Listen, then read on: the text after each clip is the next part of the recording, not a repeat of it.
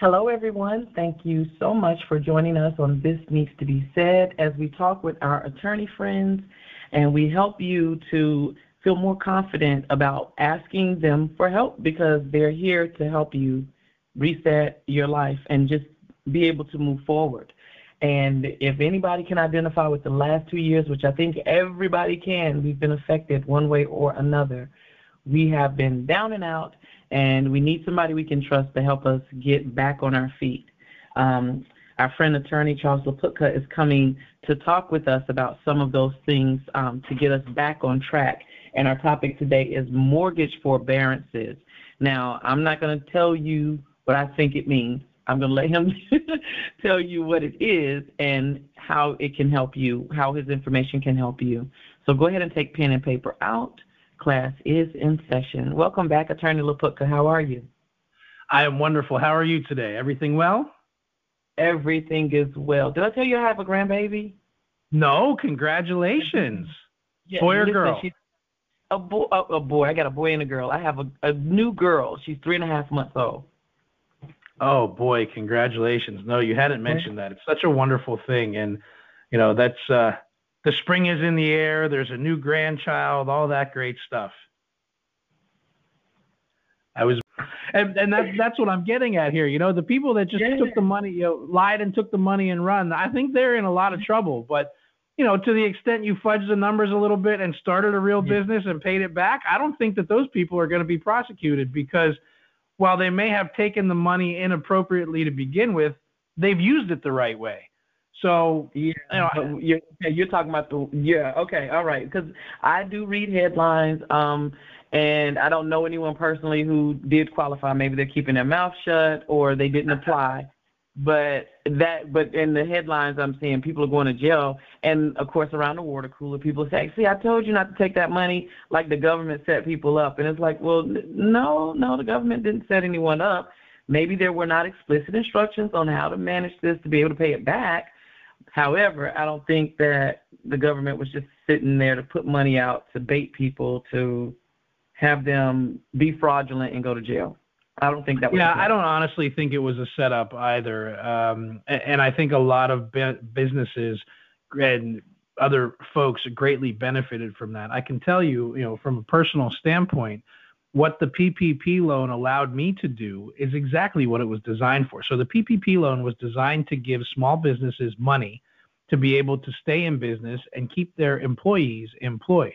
So if you took this money and you actually gave it to your employees instead of laying them off as payroll, which is what you were supposed to do, then that's 100% what it was designed for. And that's exactly what my business did. And I can tell you that if not for that PPP money, I would have had to lay off probably half of my employees because we wouldn't have been hmm. able to keep everyone paid. And the the loans were designed to keep people off of unemployment because remember, the the other idea for this is if I would have laid off half my employees, the government would have had to pay them unemployment.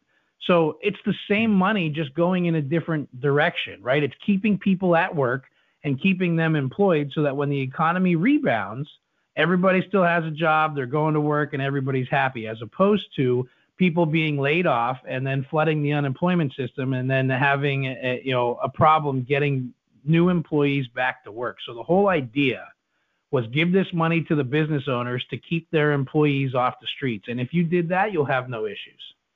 Right, right. Well, I'm glad I did ask you that gossipy question, and I, I'm glad it was in your your scope of um, understanding, so you can share it with me. I always love learning something new, but it's like the headlines made me so scared. I was like, I'm glad I didn't do that because that would have been bad.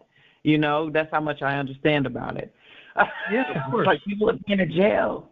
Yeah.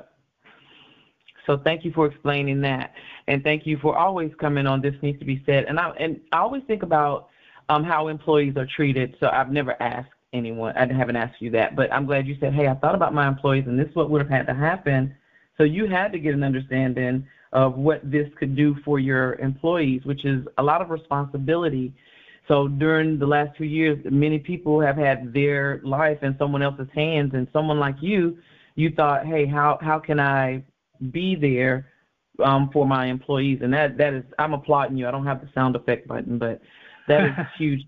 I I never know what goes in those decisions um, that have been made for me in the past um, eh, through businesses, how they decided who to cut and who not to cut, who to promote, who to take, who to send to school so that they can keep their job. Like just the different ways that employers can show their employees that they care. And even it sounds like even if you weren't able to get it, you knew what the the government would be able to do for them, and that's some information they could have had. Hey, this is what I tried, and this didn't work, but here's here's another option for you. So that's a wealth of information in itself. Well, yeah, and small business owners always say, you know, if it wasn't for employees and customers, running a business would be really easy, right? but unfortunately, employees and customers are a necessary part of being a small business owner. Yes. But I like that joke. It is funny. I, I say the same thing about God and His people too, but that's another conversation. that's true. God, I don't have a problem with you. It's your people. It is your people. Tell tell people how to get in touch with you outside of this needs to be uh, said, Charles. Absolutely. We're always available to meet with new or existing clients, and the best way to get hold of us is by going to our website, www.laputkalaw.com. That's L A P U T K A L A W.com. Or by giving us a call or a text message uh, at 610 477 0155. 610 477 0155. You can always call or text message that number 24 hours a day, and we'll get you a very quick response. As always, thank you. Thank you for coming on the show. Thank you for being a thoughtful, caring attorney, and thank you for having solutions so that people can live live a, a freer life. Things we don't know, we don't know, but we're feeling tension. I'm sure if they've been listening to our conversations, they have felt a sense of relief so that they know that it's not absolutely, you know, bad or negative. They can always come to you and and get some answers to things that are on their mind. And while we were talking about um, mortgage forbearance in the beginning of this conversation, you gave us a bonus with the PPP loans, um, that information. So thank you for all of that. I didn't even expect that last piece. That was a bonus for me. So thank you. Have a Wonderful. good day. Well, thank you. Thank you. Until the next time, I'm Charles. Have a super day. Bye bye.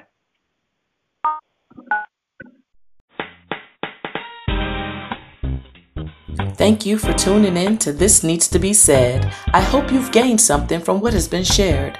Send me your comments and show ideas through the website at tntbsmedia.com. I'd love to hear from you.